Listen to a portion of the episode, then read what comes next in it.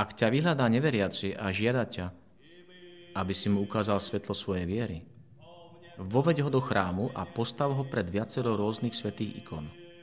To, čo nevyjasní rozum pomocou mnohých slov, ľahšie navníma zrak.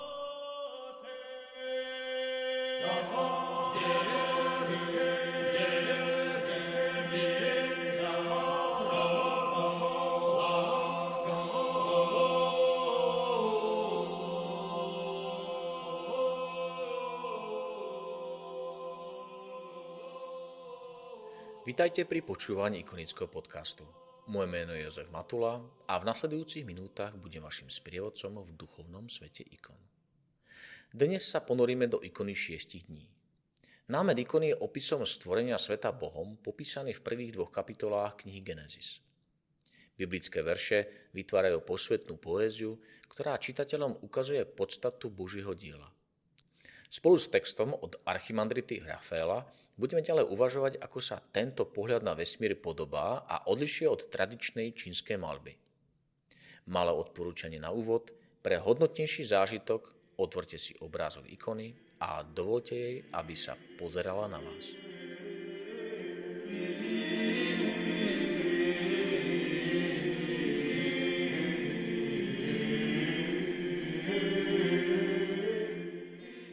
Čase, keď v našom geografickom priestore Európy a Malej Ázie vznikla tradičná kresťanská ikona, tak aj umelci Číny a Japonska vytvárali techniku a štýl, ktorý pripomínajú maľbu.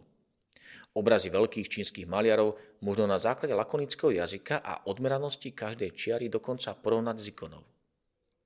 Ako však píše vo svojej knihe o jazyku pravoslavnej ikony gruzínsky mních a kňaz Rafael, táto podobnosť je vonkajšia a povrchná. Tradičná čínska malba je ako ikona prevrátená tvárou dolu. Je to ikona oživeného vesmíru, ikona, kde nie je Boha.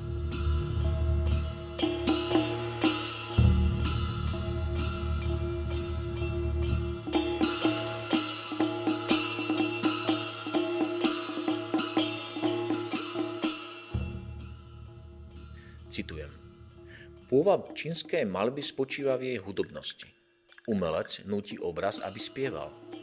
Je to kozmická melódia až harmónia, ktorá nepripomína to, že duša je čiastočkou neba, ale to, že človek je vzatý a pozliepaný zo zeme. Na pravoslavnej ikone je naopak mlčanie, nie je tam hudba. O téme ticha na ikone sme sa už bližšie venovali v tretej epizóde ikonického podcastu. Určite si ju vypočujte a pochopíte, aké ticho má Rafael na mysli. Pokračujem v citácii. Čínsky ikonografický obraz vesmíru sa podobá hluchej, nepreniknutelnej stene, na ktorej sú nakreslené nebo, oblaky a jazera.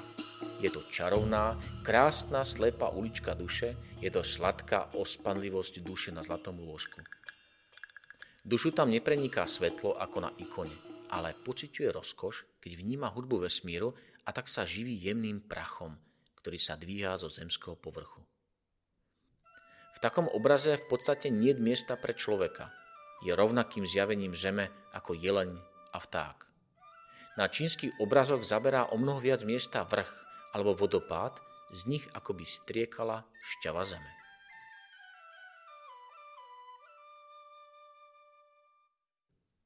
Na ikonách je zobrazený vesmír, ktorý nie je len pozadím, ale ktorý očakáva svoje premenenie skrze človeka skala na ikone, to je vybrúsený balvan žuli, ktorý sa musí zmeniť na diamant v budúcom kráľovstve svetla.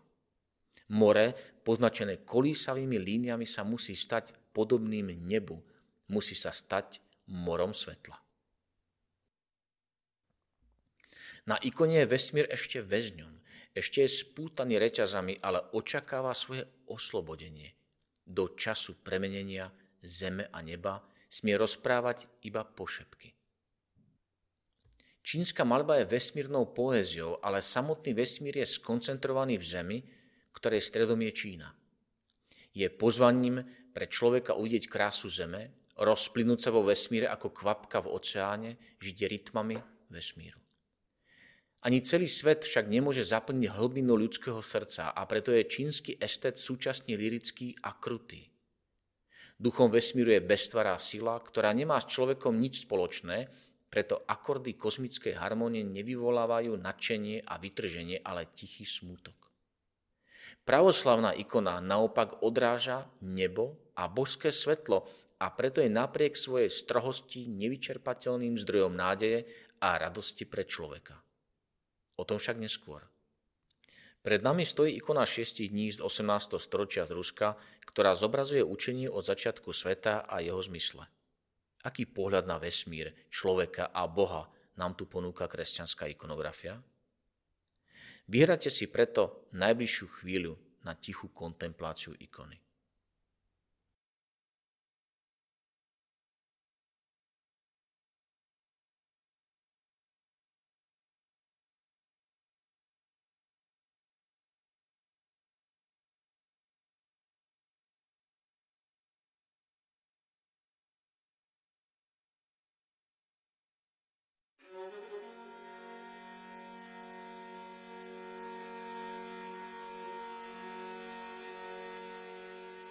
Príďte všetci veriaci duchovnými piesťami sláviť najslavnejšiu pamiatku všetkých svetých, spasiteľovho krstiteľa, apoštolov, prorokov, mučeníkov, prepodobných i sveté ženy, zástup bohumilých, zvelobujúcich a spoločne spievajme. Najblaženejší Kriste, Bože náš, na ich príhovor udel pokoj cirkvám, víťazstvo nad nepriateľmi ľudí kresťanskej viery. Tak sa píše na spodnom ráme našej dnešnej ikony, ktorá sa skladá z viacerých menších ikon alebo inak claim. V šiestich menších klejmách v hornej časti ikony sú zobrazené scény, ktoré sa ideovo spájajú so stvorením sveta s centrálnou ikonou Dézis a so zástupmi všetkých svetých. Nad nimi je nápis 6 dní stvorenia sveta. V ďalších šiestich klejmách, umiestnených vertikálne po troch, po oboch stranách ikony sú cirkevné sviatky odkazujúce na modlitebný cyklus dní v týždni. Z pohľadu diváka v ľavo hore je nedela, zostúpenie do podsvetia. Oproti je pondelok, zhromaždenie Archaniela Michala a nebeských síl. Pod ikonou zostúpenie do podsvetia je útorok, sťatie úctihodnej hlavy svätého proroka Jana Krstiteľa. Oproti je streda, zvestovanie pre svetej Bohorodičke. Pod útorkom sa nachádza štvrtok, umývanie nôh apoštolov Ježišom Kristom. Pod zvestovaním je piatok, ukrižovanie Ježiša Krista. Siedmy deň je sobota, pamiatka všetkých svetých. Je umiestnená ako centrálna ikona s ikonou Dézis a zástupom svetých. Sobota je dňom odpočinku stvoriteľa, volá sa aj sobota všetkých svetých. V siedmy deň Boh skončil svoje diela, ktoré urobil. A v siedmy deň odpočíval od všetkých diel, ktoré urobil. Centrom celej ikony, ako aj ikonostasu v chráme, je kompozícia dézis. Tento rozšírený dézis sa námetovo skladá z dvoch častí. V hornej časti je dvoma rukami žehnajúci pár zástupov Sabaot s osemcípým nimbom, symbolom väčšnosti. V bielom ruchu sedí na tróne v zlatom kruhu ďalšom symbole väčšnosti. Z neho vychádzajú na všetky svetové strany červené trojuholníky so symbolmi štyroch evangelistov. Pán zástupov je obklopený zborom archanielov a svetcov. Táto časť pripomína nebeskú liturgiu. V druhej časti je zobrazená kompozícia Dézis, pripomínajúca posledný súd. Na tróne sedí vtelené Božie slovo, logos, jednorodený syn Boží Ježiš Kristus. Okolo hlavy má svetožiaru s vpísaným krížom a greckými písmenami omega, omikron a ni, znamenajúcimi jeho meno som, ktorý som. Tak sa predstavil Možišovi v horiacom kríku pod horou Sinaj.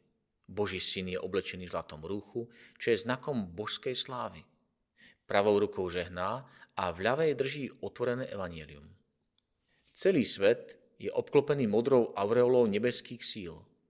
S trónom s podložkou nôh má sedem stĺpov symbolizujúcich Božiu múdrosť. Múdrosť si postavila dom, na siedmých stĺpoch spočíva, ako sa píše v prísloviach. V modlitebných gestách sa ku Kristovi v pokore skláňajú Bohorodička, Ján Krstiteľ, Archanieli Michael a Gabriel a mnohí svetci a nebeskí anieli orodujúc o milosrdenstvo pre ľudí. Pod nebeskou klembou, tvorenou oblakmi, sa nachádza raj.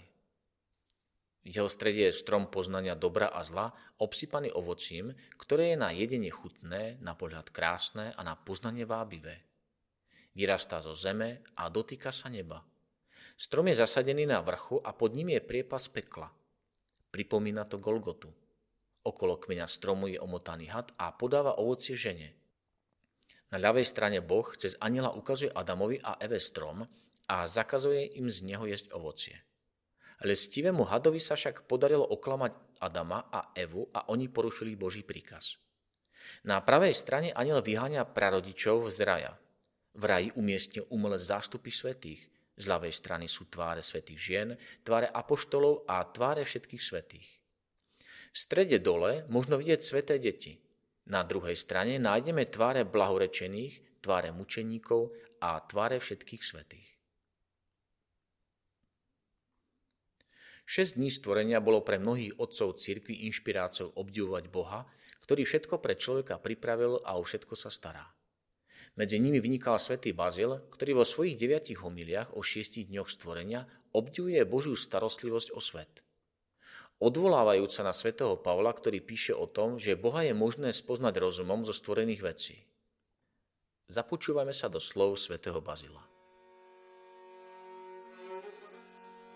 Oslávme vynikajúceho umelca za múdrosť a zručnosť, ktoré sa očividne prejavujú v jeho dielach.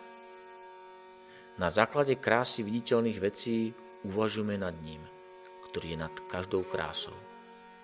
Na základe veľkosti týchto zmyslami, vnímateľných a ohraničiteľných telies dospejeme k analogickému záveru o bytosti, ktorá je nekonečná, ktorá v mohutnosti svojej sily presahuje každú veľkosť i každú predstavu o nej.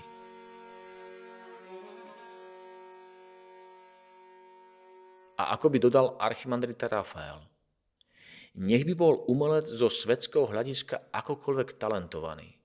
Ak ignoruje kánon, čiže spoločnú skúsenosť videnia a zobrazenia duchovného sveta a zamieňa ho svojou vlastnou predstavivosťou, mení sa na slepca, ktorý kreslí nebo.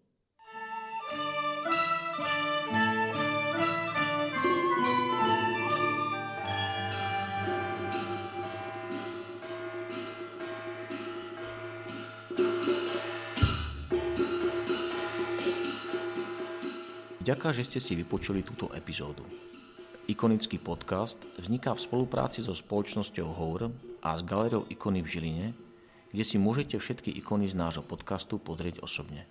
Zvlášť chcem poďakovať manželom Urbaníkovcom a Matúšovi Ďuraňovi, ktorí obsahovo aj technicky pripravili túto epizódu.